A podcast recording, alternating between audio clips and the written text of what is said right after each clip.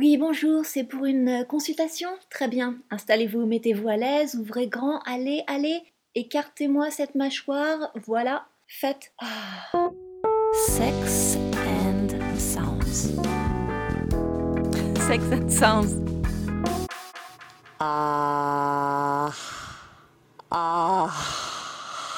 Pour information, le son précédent ne provient pas d'une vidéo médicale ou de dentiste, mais d'une séquence pornographique. On y voit juste une bouche, en gros plan, bien éclairée, avec les gencives, les plombages, les amygdales, tout le bordel. Ah.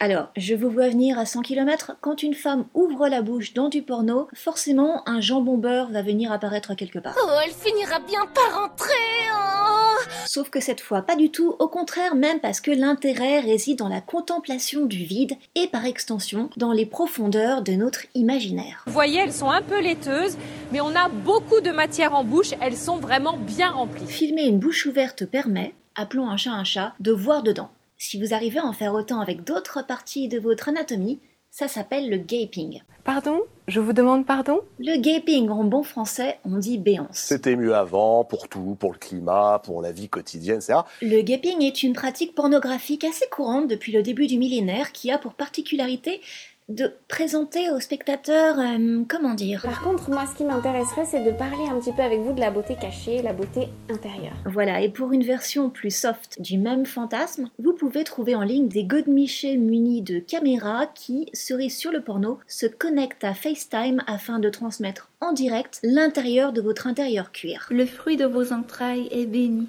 Exactement comme si pendant une fellation, votre pénis avait des yeux. C'est pas une bonne idée en fait. Le fétichisme de la bouche relève du partialisme, un intérêt sexuel concentré sur une seule partie du corps humain, ici donc du partialisme oral. Une belle bouche.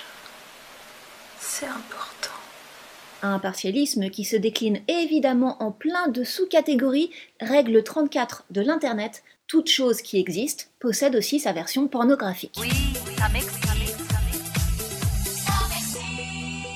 C'est ainsi qu'on trouvera sur Internet des vidéos de déglutition, de régurgitation, d'humiliation de la bouche. Donc je vais me soigner.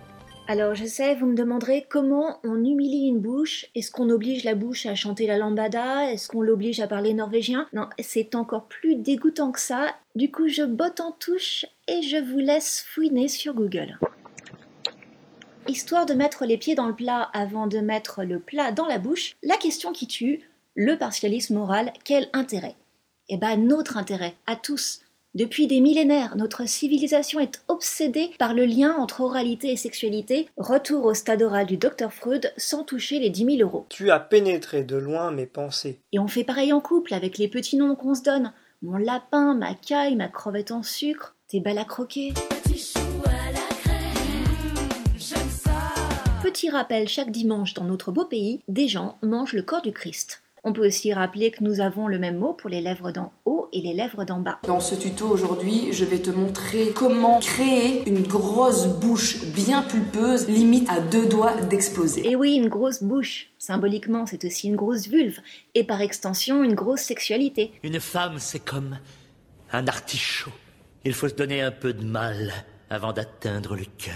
On parle d'appétit sexuel, parfois de gloutonnerie sexuelle. On a faim de l'autre, on veut le bouffer, on veut être bouffé. Au passage, ça aussi, c'est un fantasme. Il installe un ordinateur chez lui et se connecte à des forums de discussion cannibales. Et au-delà des faits divers et autres jeux de mots faciles, le désir de se perdre dans le corps de l'autre, le désir de se dissoudre. Mais tu te calmes Tout cela nous renvoie non seulement aux mamelles de notre humanité, mais aussi à notre idéal de fusion amoureuse. Arte. Notre imaginaire à la dalle. Radio. Et c'est peut-être un peu impoli, mais quand on parle de sexe, Point. on parle toujours Comme. la bouche pleine.